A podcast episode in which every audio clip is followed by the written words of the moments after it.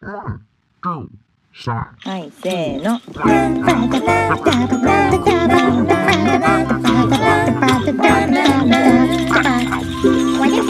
まるちゃんのポッドキャスト始まるよ。マルちゃんとこは地球は北米はアメリカはカリフォルニアはサンフランシスコのちょっと南サンノゼに住み着く自称歌って踊れるアニメーターの変な子。マルちゃんがお届けするおちゃらけたポッドキャストだよ。楽しいよ。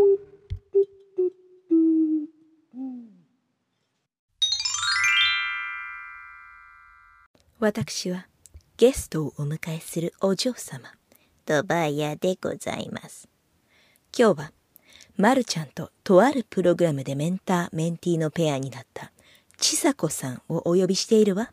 さ、準備に取り掛からなくては。はい、お嬢様。というわけで、はい、どうも、ゲスト会です。ゲスト会でございます。ありがとうございます。はい。ちさこさんです。はい。まあ、本編でもちょっと説明があるので、まあ、そっちをよく聞いてほしいんですけど、あの、右脳と佐藤の佐藤じゃ、右脳と佐藤じゃない佐藤って誰？あの、右脳と佐藤のグローバル視点で考えようっていうポッドキャストがあるんですけど、そこが主催してる Next 5 Year Project っていうのがありまして、そこでご一緒したちさ子さんという方をお呼びしております。はい。でちなみにあの、まるちゃんも毎回のようにあの、ゲストにはどんなトピック話したいですかっていうのは聞いてるんですけど、ちさ子さんの選んだトピックは韓国ドラマとフェミニズムでございますので、まるちゃんね、あの、めっちゃね、フェミニズムトピックめっちゃ好きなので、毎週ね、ちさ子さんと結構盛り上がっていました。で、ちなみ、しかしあの、韓国ドラマの方はですね、びっくりするほど全然韓国ドラマ見たことないので、あの、いろいろとね、あの、これいいですよっていうのをお勧めしてもらったので、皆さんぜひ聞いてくださいというわけなんですけども、あのね、ちょっとね、言い訳博士が、ちさ子さんからね、ちょっと言い訳を届けてくれたんですよ。でもほら、まるちゃんのトークに出るっていうことは、なんか言い訳したくなっちゃう雰囲気があるんだと思う。雰囲気がある。そういう、そういうポッドキャストなんだと思います。なので、ちょっとちさ子さんの言い訳をね、あの、ちょっと届けに来ましたけれども、あまりフェミニズムと関係ないこともフェミニズムって言ってたかもっていう言い訳があったということで。うん。でもね、あの、それはね、あの、それはもうまるちゃん自身もね、なんかもうやばいくらいに話が飛ぶ飛ぶ政治なので、まるちゃんに釣られたのかもしれない。まるちゃんのせいということにしていいんじゃないかと思います。でも、あの、具体的に言うと、その、ちさ子さん的に、その、その性的マイノリティとかの話題とか、男性性の話題とかね、ちょっとフェニミズ、フェ、フェ、フェ、フェニ、フェ、フェミ、言えない。フェミニズムとはちょっと別だったんじゃないかって後から聞いた、聞いてみたら考えてたみたいなんですけど、まあでもね、世の中のね、そういう問題っていうのはね、根っこで繋がってたりしますからね、いろんなことに対して興味を持ったり社会問題について、いろいろと喋るのはよろしいことでございますということでね。あの、そ、でもそれ、それね、ちさこさんはまだまだね、まだまだね、社会問題とかの方についてね、フォーカスしてるのに、それに比べるとね、まるちゃんのね、あ、そういえば、みたいな話の飛びようがね、ひどいのでね、その辺のちさこさんは安心していいです。その辺のちさこさん、どういうことなんですけど、まあいいや。安心して大丈夫。安心して大丈夫です。まあそういうのはね、まるちゃんトークだからいいんです。いいんです。はい。いつも話の飛ぶマルちゃんトークだからいいんです。多分、そう雰囲気に釣られちゃったなと思います。あとですね、あの、韓国ドラマっていうぐらいなので、ちょっとネタバレがね、あるかもしれないので、以下3つの韓国ドラマのネタバレが嫌な人は、ちょっと気をつけてください。じゃあ、あの、3つタイトル言いますね。愛の不時着。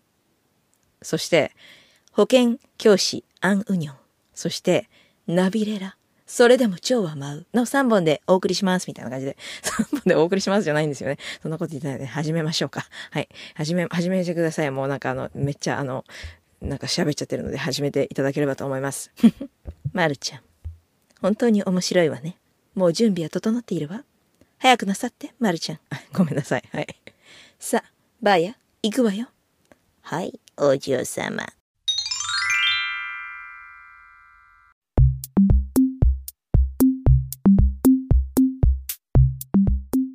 えー、今日のゲストはちさこさんをお呼びしています。ちさこさんよろしくお願いします。よろしくお願いします。イエーイというわけでえっととりあえずじゃああのちょっと自己紹介からよろしくお願いします。はい、ちさこと言います。京都でウェブのプログラマーをしています。で、みゆきさんと出会ったきっかけは宇野と佐野さんっていうポッドキャストがあるんですけど そこの NEXT5 Year プロジェクトっていうメンターシッププログラムがありましてそれに応募しましてメンティーとしてでみゆきさんがメンターとしてペアになってくださった。そういうきっかけで出会いました。そうですね。なんかあの、まあ、多分前にまるちゃんトークでもそのイベントの話とかで NEXT5 Year プロジェクトっていうプロジェクトがあってそこでメンターをみたいな話をしてたんですけどそのメンティーが久子さんで12週間ほ16週間ぐらいかな間ちょっとお休みがあったりして毎週毎週喋ってました。喋ってましたなんか何メンメンターな何もしてないみたいな言い方。いやいやそんなことない。喋ってました。さまざまな有益なアドバイスを毎週いただいてますアドバイスなんてなんか多分聞いてる人まるちゃんにアドバイスみたいな 思われてたらどうしようみたいな感じなんですけど本当にでもすごい良かったですね。良かったですね。はい、その、はい、すごいプロジェクト自体は。そうですね。プロジェクトも良かったし、そのみゆきさんがメンティーメンターメンターになってくださってすごい良かったなと思ってます。マッチングが神がかってました。本当にでもなんか時間をかけてマッチングしてくれていましたよね。だからなんかその自分の方向性とかとそのメンターの人のキャリアとか見ながらすごいその右脳と左脳のお二人がマッチングしてくれていたのですごいいいプログラムだなと思ったのでもしあのなんか海外に行きたいみたいな興味がある人はあのちょっと見てみるといいんじゃないでしょうかと思いました。えっ、と今日のあのトピックがえー、韓国ドラマとフェミニズムということでぜひぜひちょっとおすすめの韓国 ドラマを私は本当に韓国ドラマ全然見た見ないのでもうあらすじから何からおすすめしてください。はい。えっと今回そのテーマは本当に私の好きなものっていうので最近去年ぐらいから韓国ドラマにハマってるのと、うん、あとまあフェミニズムはなんだろうここ数年割とすごく興味があるトピックでなのでその2つを組み合わせたみたいな感じです。はい、でおすすめの 韓国ドラマを紹介します。えっ、ー、とベストは3つ3つあります。まずは皆さんご存知愛の不時着2番目保険保険教師アン・ウニョっていうのとナビレラそれでも蝶は舞うっていうサブタイトルがあるんですけどその3つをちょっとなんか喋りたいなと。えー、ぜひぜひぜひぜひいいとこ教えてください。いいとこ教えてください。でも愛の不時着はよくよくなんか聞きます。すごい。ね、愛の不時着は2019年まさにコロナのが始まった時期とかにすごく話題になったやつでネットフリックスのジャパンでもなんかいまだにいまだにトップ10入りしてるぐらいめちゃくちゃ人気がある作品です。でなんか愛の不時着はジャンルはラブコメまあ普通の愛なんか恋人同士がいてみたいなそういう話なんですけどあらすじとしてはなんか財閥韓国の財閥令嬢の、えーと、ユン・セリっていう女性がいるんですけどその人が、えーと、パラグライダー中にあの竜巻にあって北朝鮮に離着するっていうえ？みたいなえ？みたいなのがスタートです。でそこでそこであの出会ったエリート将校リー・ジョンヒョク氏っていう人がに出会って、まあ、それからいろんな話が展開されるっていう話です。で このなんだろうなこの作品のなんか面白いところ面白いところなんかあんまりちゃんと喋れないですけど、まあ、まずは北朝鮮に不時着するんで北朝鮮の暮らしがどんなのかっていうのがあこういう感じなんだみたいなのが初めて私は特に初めて知ったのがすごい面白くてなんか北朝鮮の人と韓国の人って、まあ、同じ民族だし基本的には似た言語を話してるんですけどちょっと単語とか結構違ったりするんですね。なのでなんか通じないこれってこういうことみたいなそのなんか単語が違うので若干通じないしなんか話してる韓国韓国の人が話してるとあれこの人なんか喋り方変だなみたいになっちゃうぐらい、まあ、結構違うみたいです。それもなんかドラマ内でなんか表現されてるあそうですねそれ結構表現されてます。あとまあ本当に北朝鮮の人がどんな感じで暮らしているのか、まあ、例えばやっぱ電気がなくてあのなんか石炭とかなんかそういうものを使ってたりとかあこういう感じなんだなっていうのがでもちろんドラマなんですけど一応北朝鮮からの脱北者の方にインタビューとかしたりとか、あと、まあ、そういうふうにそのちゃんとちゃんとそれなりの調査をした脚本になってるみたいでもちろんドラマなんで違うと違うところはあると思うんですけどそれなりのリアリティがあるみたいです。そうなんか「愛の不時着」だけちょっとウィキペディアで調べたんですけど最初にあらすじ読んでまずこれはなんかラコメディなのかシリアスなのかどっちなんだろう聞こうと思ってシリアスシリアスでもあるしあの泣ける泣けるラブコメディでもあります。えー、みたい。感動感動もするのであの私友達とか親とかにも勧めまくってるんですけど、親とかも泣いたって言ってました。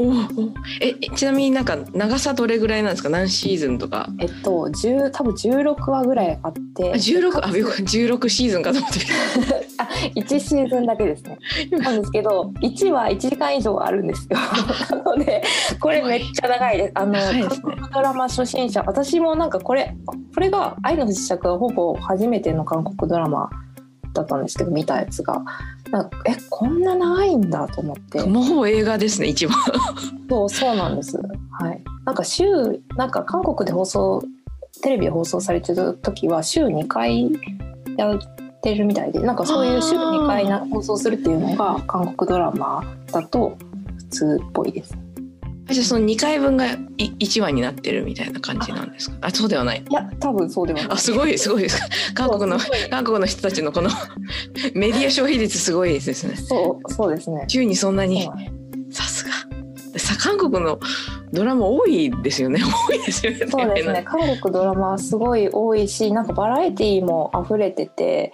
なんかあとなんか予算もお金もあるなみたいな感じが日本のドラマに比べるとすごいところでロケしてたりするしあなんかいいいいな。なんかあとその長いんで最初はもしかしたらなんかちょっとたるいなんか展開がたるいなって思うかもしれないんですけどあの、まあ、話を丁寧に作り込んでるからっていうのもあるあるんで、まあ、最初面白くないなと思っても3話くらいまでは見てほしい。と思ってしまいます。ありますよね。ドラマあるあるですよね。最初はね最初はちょっとスロースターターなんですけどみたいな えー、見てみようかな。ネットフリックスに。今ちょっと解約しちゃってるので入った時に絶対見見ようかなと思います。ぜひ。でこれのフェミニズム的なところは、まあ、まずなんか主人公2人ともなんかあの一応ラブコメだけど30代後半の俳優さん女優さんがやっててまあ2人ともめちゃめちゃ有名俳優でなんかかつ最近付き合ってる報道が出たんですけどで、まあ、そういうすごい有名俳優なんですけど30代後半がまあヒロインヒーローだったりするっていうのとあとそうそうフェミニズム的にはその主人公の女性がすごく強いし経済的にも精神的にも強くて自自立しているっていうところが私には結構新しく映ったっていうとこですね。で野心もあってなので最初ちょっとなんか高飛車でなんか嫌な性格に見えるんですね。それがなんかなんかなんかけなげでとかなんかそういうよくある よくあるわかんないけどでもそんなそんなドラマばっかりじゃないと思いますけどなんかステレオタイプ的なあの女性じゃないなっていうのがあいいなっていうふうに思いました。なんかそうなんか結構ど韓国のドラマフェミニズムすごいなんかめっちゃ推してるみたいななんか多いっていうのをよく聞くんですよね。なかなか。そうですね。でそのそのうちだとこの作品はそこまで推してないうん。押してはないっぽいんですけど、でもなんかまあ脚本の方はあ分かってるな。わなんかフェミニズムをめちゃめちゃ意識してるわけではないけどでもそういうことが分かって、まあ、作品を作られてるんだろうなっていうのは感じる。まあ、あとその女性同士のつながりとかシスターフットが結構描かれてたりするので、あシスターフット好き。好き。はい、はい。強い女性がいっぱい出てくるのがすごくいいところです。あとそのフェミニズムじゃなくてなんか男性性の方なんですけど男性のメインの主人公の方があのエリート将校なんですけど、うん。まあね、あのケアするヒーローなんですね。結構なんか軍人なのでエリート将校なのでなんかめちゃめちゃ思想がマッチョっぽいんですけど、うん。結構描かれてる姿はなんかケアするシーンがすごく多いっていうのと、なんかこれは私が思っただけかもしれないんですけどなんかめっちゃ泣くシーンがあるんですよ。でうん。それがなんか日本のドラマだったらこんなに男の人泣くシーン入れるかなって思ってしまってああだ男は泣いてはいけないみたいな。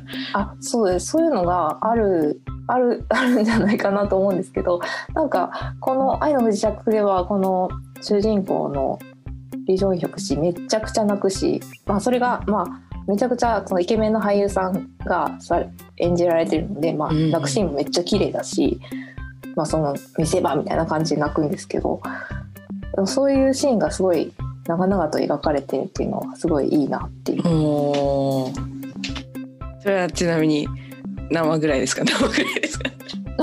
何話だろう？何話ぐらいですかってどういう質問な 何話ぐらい？えっとたは78とかかな。お結構結構結構あれですね。クライマックスにクライマックスに近い。まだあでも16話あるんでまだ でこれなんかちょっとネタバレになっちゃうんですけどネタバレ大丈夫？ネタバレ大丈夫です。私は大丈夫ですけど私は全然。最初にネタバレ警告しときます。はい。あのあのななんで16話まあもちろん韓国ドラマは長いから16話ぐらいあるの普通なんですけどこれ前半は北朝鮮の話なんですけど後半舞台が韓国に移るんですね。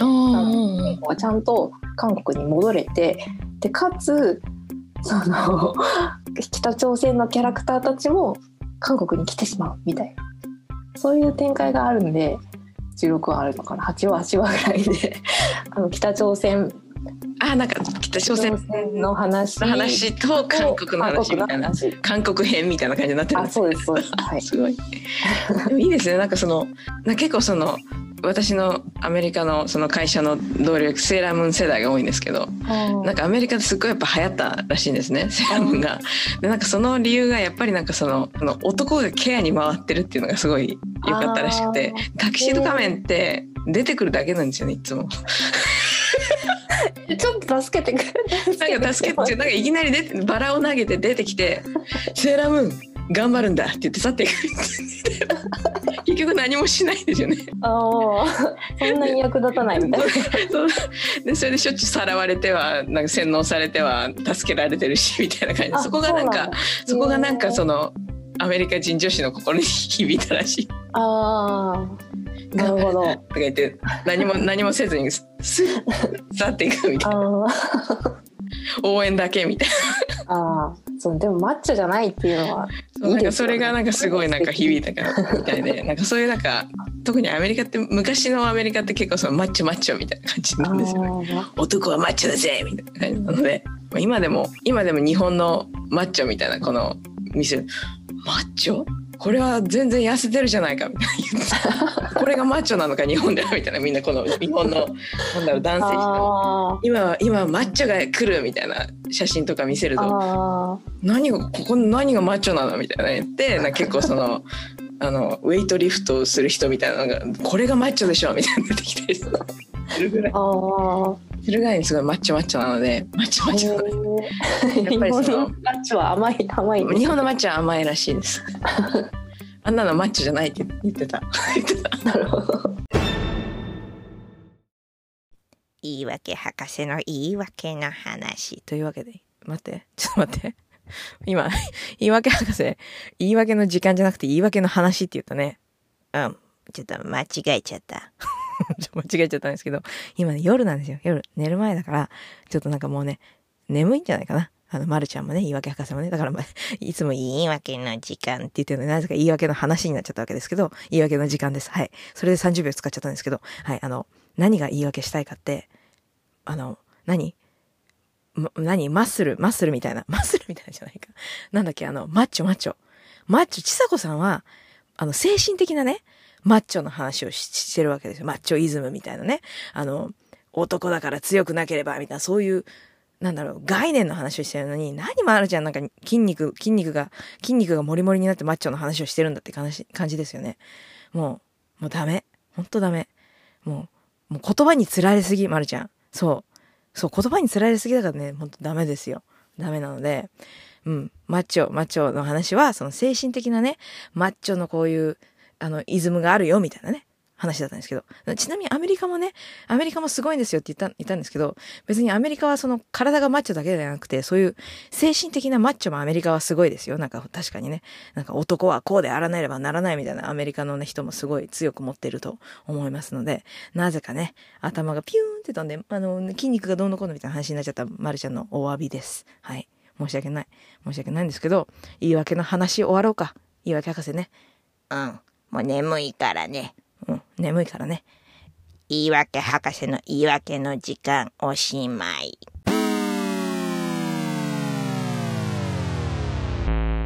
え面白い。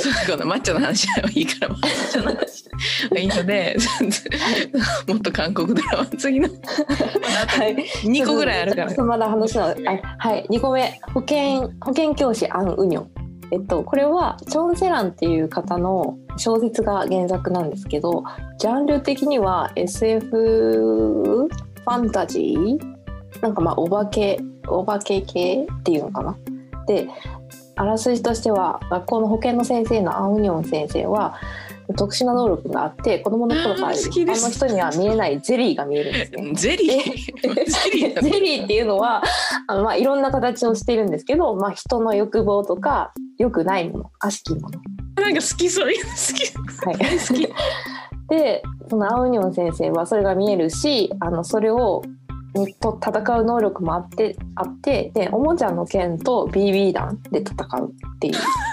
そういうなんかちょっと可愛いファンタジーおどろおどろしいみたいなそういうのが混ざってる感じのやつです。えゼリーはなんかその悪霊的な何かで毎回出てくるみたいな感じなんですか？あそうですそうです。なんかその悪霊的な場合もあるし人の良くない思考なんかちょっとよからぬことをしているみたいなものもゼリーとしゼて見える。リーかわい。い はい。これすごい可愛い可愛いのでなんか見てほしい。ななんかすごいすごい好きそう好きそう誰が私がはい。なんか音楽とかも結構ポップでなんかそれがいいですね。なんか不思議な感じです。でこれもこれはなんだろうな。フェミニズム的な観点だとえっとなんかさらっとレズビアンかな？その女の子同士で付き合うっていうかまあ好き好き女の子同士で好きになるみたいなシーンとかがさらっと出てくるんでそれがめっちゃおおってなりました。あーあなんかさらっといいですねさらはい、っと、さらっとがいい。そうさらっとがねいいんです。さらっとがいいんです いやでもなんかもっと大々的にも出てくるのもいいんですけどなんなんだろう、なんかねなんかなんか結構日本だとレズビアンの人出てくるとなんかこの禁断の愛それが禁断の愛じゃないんだよみたいな。全くもうみたいな。なんかねなんかなんなんだっけな。なんかなんかあるんですよね。なんかレズビアンは絶対死ぬみたいななんかその別に日本だけじゃないんですけどアメリカとかでもなんかわなんかレズビアンの人が出てくるとわざわざなんか不幸の不幸の人生をたどって最 最終的に死んでしまうみたいなストーリーが多いっていうのが結構そのレズビアンの人からもうめっちゃ批判されてるみたいなのあるんですよ。なんかそのそうなんですね。あーもうもうちょっと幸せにしてくれよみたいな そういう私たち死ぬ目しかないのかみたいなあのが言われてだからなんかさわさらっと普通に付き合ってるみたいなのいいんですよね。あ、はい。毎回毎回毎回毎回出てくるたびになんか禁断の恋みたいな感じなの。ああ、そう、そこ、そう、そこがメインじゃなくて、なんかシュルシュルっと出てくるから、それがちょっと。そういうのもねもっとなんか増え増えるといいですよね日本のドラマも。そうですね。最近見た面白かった日本のドラマ、大豆田十和子と三人の元夫ってやつがあったんですけど。全然知らない もん。それ結構すごい面白かったドラマ疎くて。でもそこに出てくるあのなんだろうなマイノリティ性的マイノリティっていうかなんかエーセクシャルみたいななんか誰人を好きにならないっぽい女性の役が出てくるんですけどその人はもう死んじゃってたので またなんかすぐすぐ死んじゃう。そうすぐしそうですね。そのセオリー通り死んじゃってますね。あそういえばあの右脳と左脳のポッドキャストのきなんか最新話私が出てたんですけど聞きました？あそうなんです。それまだ聞いてないです。すみません。実はあのなんか実は、まあ、まるちゃんエイセクシャルなんですよみたいな話をしてて。あでー。であで人を好きにならないのはエロアロマンティックっていうのかな？でですよでなるエイセクシャルはなんかひ人に性的欲求を抱かないみたいなあるんですけど実はこの「まるちゃんとく」収録前に私がちさ子さんにめっちゃ「ボージャック・ホースマン」をおすすめしてたんですけど「ボージャック・ホースマン」っていうそのアニメがあるんですよ。でそれにな出てくるなえそれにエイセクシャルのキャラクターが出てくるんですね。でめっちゃその描かれ方がいいんですよ。なんかそのすごい丁寧な描き方をしてて、まあ、もちろんコメディアニメなのでなんかすごいジョークジョークジョークでギャグギャグギャグみたいな感じなんですけどそのそのキャラクターのえ、まあ、そのそのキャラクターがエイセクシャルって判明するまでには4シーズンぐらいかかるんですけど結構その4先シーズン？あ4話じゃなくて4シーズン？4シーズン。だからさっき16シーズンですか？って聞いたんですけど。でもなんかねその描かれ方がすごいんなんか日本でそうそれを扱うと大体ちょっとドラマチックにしすぎみたいな部分があるんですすけどなんか普通になんか俺はエイセクシャルだみたいに気づいてなんかエイセクシャルの人専用のデートアプリとかがあったりしてそれでエイセクシャルの人たちと出会ってみて付き合ってみるけどでも僕たちなんかエイセクシャル以外に共通点がないねっていうふうになって別れることになるみたいななんかすごいなんかすごいなんかなんかねご丁寧に描いてるんですよ。ご丁寧に。へえ面白そう。面白いんですよ。そう見たいさっきさっきすごいおすすめまるまるちゃん前にもなんかそのボージャック・ホースマン好きなんですみたいな話をしてるんですけど。そう。いいんですよボージャック・ホースマン。ボージャック・ホースマンいい。いい。いい。う私がおすすめしてどうするんだって話なんですけど。戻りましょう戻りましょはい。うジェリーの話に えっ、と、そう、ジェリー、そうですね。あと、なんだろうな。あんまりフェミニズムの話してないけど、してないけど、この、あの、あ、そうだな。えっ、と、アウニョン先生の話も、男の先生、漢文のなんか先生が、メインキャラクターが出てくるんですけど、その先生も、なんか toxic masculinity からはちょっと離れてるというか、なんか結構癒すキャラだし、なんかその、この先生がなんかすごいめちゃくちゃいいオーラを持ってるんですね。なのでアオニオン先生はこの先生と手をつないだらチャージできるんですよ。パワーを。なんかすごいすごい好きな好きな好きそう。いうパワーとかチャージとか大好き。はい。そういうそういうキャラなのでなんかこの先生もこの本先生もまあケアする男性ですね。ケアするヒーローかな。なんかた多分まだあのこれ今収録時点ではまだ出てないんですけど次か次ぐらいの「まるちゃんトーク」のエピソード。まあこれが出る頃にはもう出てるんですけど エピソードで「夢」っていうエピソードがあってそれでことごとくどんだけパワーが好きかっていう話をした。えパワーパワーってなんですか？なんかパワーが欲しいみたいな。なるほど夢の中でいつもなんかちょっと超能力とかスーパーヒーローみたいになってこうパワーをパワーを使ってるキャラになってる話をしてるんですけどなんかすごい心に響きますねそのなんかその あとまたなんかそういう変ななんか変なものと戦うみたいなのも大好きなんですあダメだ。ダメだ。夢に見ちゃう。ちなみに今朝今朝ちさ子さんとこの収録今朝の5時ぐらいなんですけど収録するために起きようと思ってちさ子さんの夢見たんですよ。夜中にちさ子さんが出てきてそれでなんか遅れちゃう夢を見たあ実際実際 5, 分5分ぐらい遅れちゃったんですけどなんかその寝過ごして「ごめんなさいちさ子さん」っていう風に言ってる夢を見ましたなるほど。すごい脅迫脅迫感明日起きないとって思って。起きないと。でななぜかちさ子さんとズームじゃ今ズームで収録してるんですけどズームじゃなくてなんか対面で我が家で収録しててで我が家で収録してるのになぜかなんかその客人がいっぱいいるんですよ家に。でなんか収録する場所がなくて「ダメですね。ちょちょっと外行きましょうか」みたいな感じ。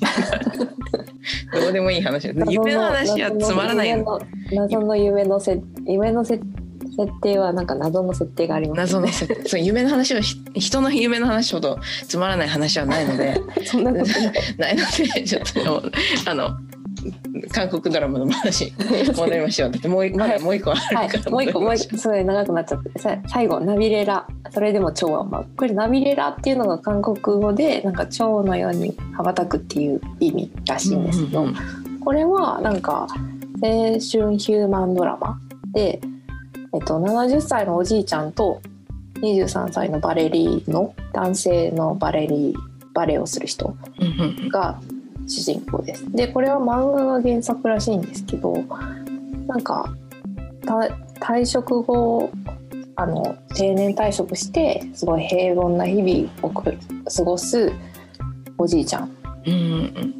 が主人公で、まあ、子供たちも自立してるし、まあ、老後は楽しく何しようかな。最近はなんか友人のお葬式も増えてきたなみたいな年代ででこのおじいちゃんがこの23歳のバレリーノさんが踊っバレエを踊ってるところをたまたま見てかな？これちょっとあナビレラ全部見てないんで 全部見終わってないんであれなんですけど そのそのたまたま見てであ自分すごい子供の頃から本当はバレエがやりたかったっておじいちゃんが気づくんですね。それで70歳だけどバレエを始めるっていう話で、もうすでに面白そう。すでに面白はい、なんかすごいお腹も出てるしなんかやっぱななバレエってすごい若くないとやっぱ厳しいあアートなのかダンスみたいで。い、うん。その70歳でやるとかえー、みたいな。そういう感じなみたいで。私全然バレエのこと知らないんですけど。あとなんか家族とかにも「いやみっともないからやめなさいよ」みたいなことをめちゃめちゃ言われるんですね。でもそれでもやりたいっていうふうに思ってこの23歳のバレリーノに教えてもらうみたいな展開なんですけどなんかなんだろうなその70歳になそのになって新しいものを始めるっていう姿にも結構感動するしその男なんだからバレエとかかっこ悪いでしょみたいな価値観がちょっとあるみたいで。ああそれはありますよねもうねなんかね。ね。でしかも70歳だしこの年で他にもなんか趣味あるでしょダブルパンチみたいな感じ。ダブルパンチ。登山とかすればいいじゃないみたいなことを家族にも家族とかにもすごい言われるんですけどそういう価値観にこう抗って自分のやりたいことを、まあ、下手くそだけどやっていくっていうそういう話ですね。それが。ちなみにコメディ寄りですか？それともなんかちょっとドラマ寄りな。ドラマ寄りですヒューマンドラマかな。えー、えいいななんかなんかあれとかもなんか結構男の子がバレエをやるっていうなんかなんかちょっとひ一悶着あるみたいな話多いですよね。なんかあれとかビリー・エリオットの邦題なんだっけビリー・エリオットの邦題。わかります？あのなんか子ど男の子がバレエやるーリトルダンサリトルダンサーだそうリトルダンサー。そうです。それですそれです。ー、うん。ミュージカルにもなってるんですよね。どうでもいい情報なんですけど。そう。なんかえでもそれでおじいちゃん。おじいちゃんがバレエやってみたい。おじいちゃんも踊れる人はね踊れるんですよ。あー。バレちゃん昔ダンスやってたんですけどおじいちゃんで踊れる人はすごい。すごい。で本当にやっぱりそのダンスって体を使うからやっぱり若くないと結構体に不調が出てくるじゃないですかやっぱり。うん。私なんかもすまだ40にもなってないのにもうすでに体に 体に不調がいっぱい出てるんですけど。私も。そんな中そんなそんなもう70歳にもなって踊れる人は本当すごいなと思う。なんかすごいいろんなとこ筋肉使うんですよね。うん。特にバレエとか。うん、そうですね。なんかすごい最初の試練としてなんかすごいかバレエだと基本的なポーズみたいなのを1分続けられたらじゃあバレエの指導してあげるよみたいな条件を出されるなんかすごいドラマっぽい出ましたね最初の小さな最初の試練みたいなそんなにやりたいというのなら。これをやってみなさいみたいな。そうです。それでそれ結局できるんですかおじいちゃんは？できる。できるけど その70歳多分バランス感覚とかがやっぱ年齢を重ねるとすごくお落ちていくみたいでさ多分そういうのすごい難しいみたいなんですけどでもなんとか練習も毎日やってと鍛えてほぼ精神ほぼ精神力の勝利みたいな感じで最終的に。いや見たい。なんかいいですね こいつこいつは頑張ってるぞみたいな周りの反応とかあるんですが すすごいぞみたいな。そうそうです。な70歳なのにみたいな。そうそう70歳なのに。なんとみたいな。いやそういうの好き。そういうの好き。なんかそなんかなんかこういうドラマとかなんかほほなんか作品とかってあんまりインターネットの見たりしてもなんだ情報とか見たりしてもあんまり見たいなみたいにもならないんですけどなんかどうだろうみなんか人から話聞くと結構見たくなるんですよ。なんかやっぱりその見た人のその良かったポイントみたいなのを聞くとなんかお見たいなって思ったりするんですよね。いつも見ないようなジャンルの映画とかドラマってなんかツイッターとかで誰かがちょっと長文で感想書いてたりすると見たくなったりするんですよね。だから今日もちさ子さんにめっちゃ説明してもらってなんかすごい見たくなりました。なアウニョン見てほしいかな？アンウニョンから見よううぜアニあアウニョン一番なんかすごいちょっと合ってる気がする。パワーもあるし。パワーもあるし。パワーパワーありますね。パワーもある。パワーもある保険の先生。あいやなりたいなりたい。見たいじゃなくてなりたいみたいなのが多いやでもそんな感じで結構もうおしゃべりしていただいたんですけれども、い、や長々とありがとうございました。えーありがとうございます。いやぜひぜひまたいらしてください、はいう。さこさんコミュニティにも入ってくれてるからぜひコミュニティでも、ますよろしくお願いします。まあ、まあ、あの、まるちゃんがいつも喋ってるだけなんですけど、コミュニティは。でも皆さんも時々こう、あの、まる、わかんない。まるちゃんが喋っててかわいそうだからこうコメントしてくれるのかもしれない。そんなことない。ありがとうございました。ではまたよろしくお願いします。はいありがとうございました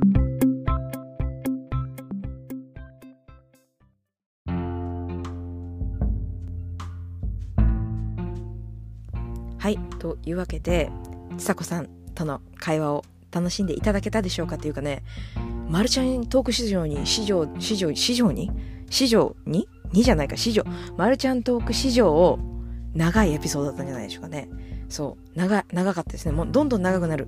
どんどん長くなっていくマルちゃんトークなんですけどもあのあの嫌わないで。嫌いにならないで、うん嫌いにならないでっていうね変なでもそうちさ子さんね本当に偉いと思いますよ本当に素晴らしいですよちさ子さんもうね毎回ねあのこの宇野とさんのあれのメンターセッションでは毎回いろいろと考えててすごいなすごいなと思いました毎回考え方がしっかりしてすごいなってしかもあの右脳と左脳のポッドキャストって、まあ、その右脳と左脳っていうぐらいだからそのホストのお二人が、まあ、右脳派の方と左脳派の方って感じで結構視点の違う二人がいろんなものを違う視点から話すっていう点がちょっと面白いんですけどもちさ子さんはねプログラマーというだけあってあの、まるちゃんの、もうアーティストアーティストみたいなのとはね、結構視点が違うんですよ、やっぱり。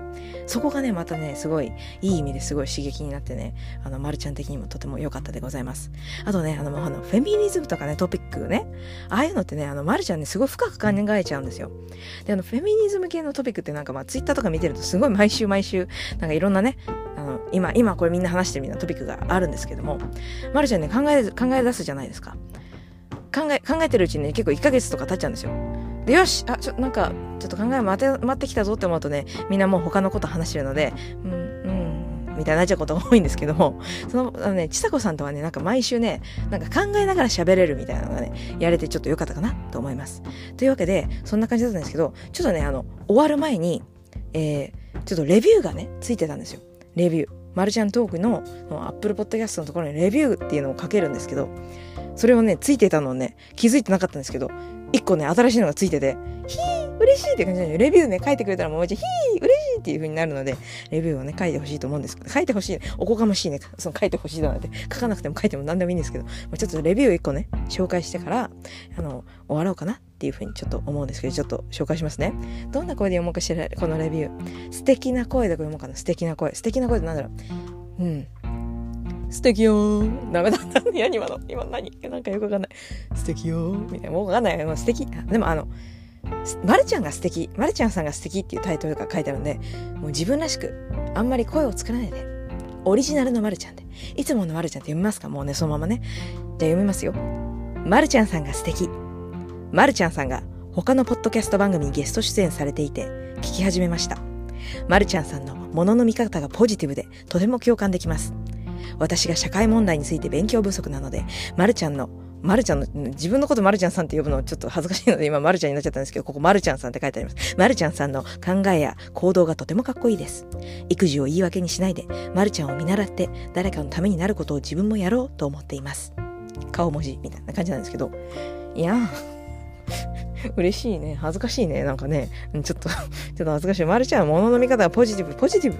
そう、なんかね、ポジティブはポジティブだね。なんか、その、死にたいとか言ってるぐらいですかね。なんか、死ぬのが楽しみみたいなことをね、言ってる。まあ、この話は、あの、やりたいこと、お便りやりたいことっていう回で、あの、すごいちょっと言ってるんですけど、そんな感じに、うん、ポジティブだね。ポジティブ。ポジティブ。基本ポジティブ。でも、でも、ネガティブな時もあるよ。前にも言ったけど、ネガティブな時は、あの、ちょっと外界と接触したくなくなっちゃうタイプだから、ポジティブな部分だけがね、こういうポッドキャストとかだと出てくるというね、ネガティブな時、本当にね、ネガティブなんですよ。はい。そんな感じなんですけど、えー、もう、社会問題ね、あの、このレビューを書いてくださった方は勉強不足らしいんですけども、うん。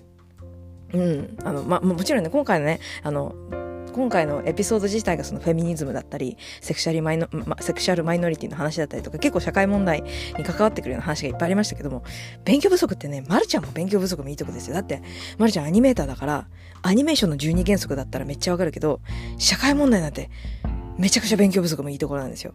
でプロのアニメーターなのにね、アニメーション自体も勉強不足かなってちょっと思ってるのに、もう社会問題といえばね、もう勉強不足レベルで言ったらトップレベルだと思うので、多分ね、同じぐらい勉強不足だと思う。でも勉強不足っていうのはほら、伸びしろがあるということだから、もう勉強不足って最高ですよ。最高ですなのかわかんないけど、ほら一緒に勉強しましょう。勉強しましょう。でも、あるちゃんほら、すごい興味あるからね、勉強はしたいんですけど、でもほらあの、なんだろう、社会問題とか政治みたいなのって、なんだろう、なんかあの、ほら、興味あるとちょっとダサいみたいな風潮あるじゃないですかね。ちょっと、意識高い系だよねとか言ったりね。ちょっとそういうの嫌だ。だって、意識高い系ってね、何よ。意識低い方がいいの？あ、でも低いのもいいか。わかんない。高いのもいいけど、意識高い。でも高、高くてね、減るもんじゃないし、減るもんじゃないし、そういうもんじゃないか。わかんないけどね、いいじゃないと思うんですけど。でもほら、あの、政治とかね、マルちゃんのハロウィン島をね、まあハロウィンっていうのの、まあ、エピソード全部聞いてくれたらハロウィン島がどうのこうのとか言ってるんですけど、マルちゃんの夢の一つにはハロウィン島っていうね、政治の政党を作って、世の中をハロウィンで支配するっていう夢があるんですけど、そんなこと言ったらちょっと実際に政治家になるのもいいかなって思い始めちゃって、政治とかちょっと最近興味あるんですけど、で政治って大事ですよ。だってほら、いつも行きがけの市が運営してるバス停の椅子が2個しかないのが4個あればいいのに、のね。そういうの政治じゃないですか。うん。あと役所のね、書類が使いにくいみたいなね。もっと使いやすかったらいいのにみたいなね。ああいうの政治じゃないですか。だからね、だからね、そういうのね、あの、そういう細かいことをね、やろうとすると多分大変だろうなと思うので、だからまるちゃんね、税金払うのが大好きなんですよ。お金がある分には税金いっぱい払いたい感じだからその税金払いたい政治にしてほしいですよね。っていう感じで税金ね。うん。そあの、前回の100億円あったらどうするみたいな話でも税金いっぱい払うみたいな話をしてたんですけど、うん。税金は払うの好きです。はい。そんな話はもういいんですけど。で、まあちょっとあのね、まあハロウィン島のこともあるので、政治家になりたいので、皆さん、清き一票よということで、うん、話がそれたね。うん。というわけで、みんなもっと政治に興味を持って、まるちゃんに清き一票。で、まるちゃんを出馬してなかったら他の人に清き一票をあげちゃってもいいですけど、まるちゃん出馬してたら、あの、清き一票ね。そしたらみんなハロウィン楽しめる世界になるからね。頑張ろうね。というわけで、も うもうなんかちょっと、あの、どうしようもなくなってきたね。ちょっと終わりましょうか。というわけで、ちさこさんね、すごい、あの、いろいろといろんな韓国ドラマをおすすめしていただいて、まるちゃんね、まだまだ見てないんですよ。まだ見てない。ちょっとどれがある見ようかな。まるちゃんバレエもやってたからな。あの、あの、ナビレラいいな。でも、愛知の不時着も人気だしな。でも、あの、やっぱりアンウニョンのゼリーがね、ゼリーがちょっと心に響くね。というわけで、ちさこさん、どうもありがとうございました。というわけで、今回は、えーここで終わります。ちょちょっと長いエピエピソードになりましたが、いろいろとね、あのーお付き合いいただきありがとうございます。では、また来週か来月かいつか一緒にまるちゃんトークイエイおしまい。123はい。まるちゃんのポッドキャスト。まるまる。まるちゃんトークだよ。まるまる。まるちゃんのポッドキャスト。まるまる。今日もしゃべるよ。まるまる。あなたの心に何かが届くよ。何が届いている？まるちゃんもちょっとわからない。まるちゃんのポッドキャスト。聞いてくれてありがとう。まるちゃんのポッドキャスト。楽しいことしゃべるよ。忙しい人暇な人普通の人変な人人じゃないっていうあなた。もみんなみんなどうもありがとうなんなんなんなんなんなんなんなんなんなんなんなんなんなんなんなんなん今日もまるちゃん僕だよまた聞いてねー。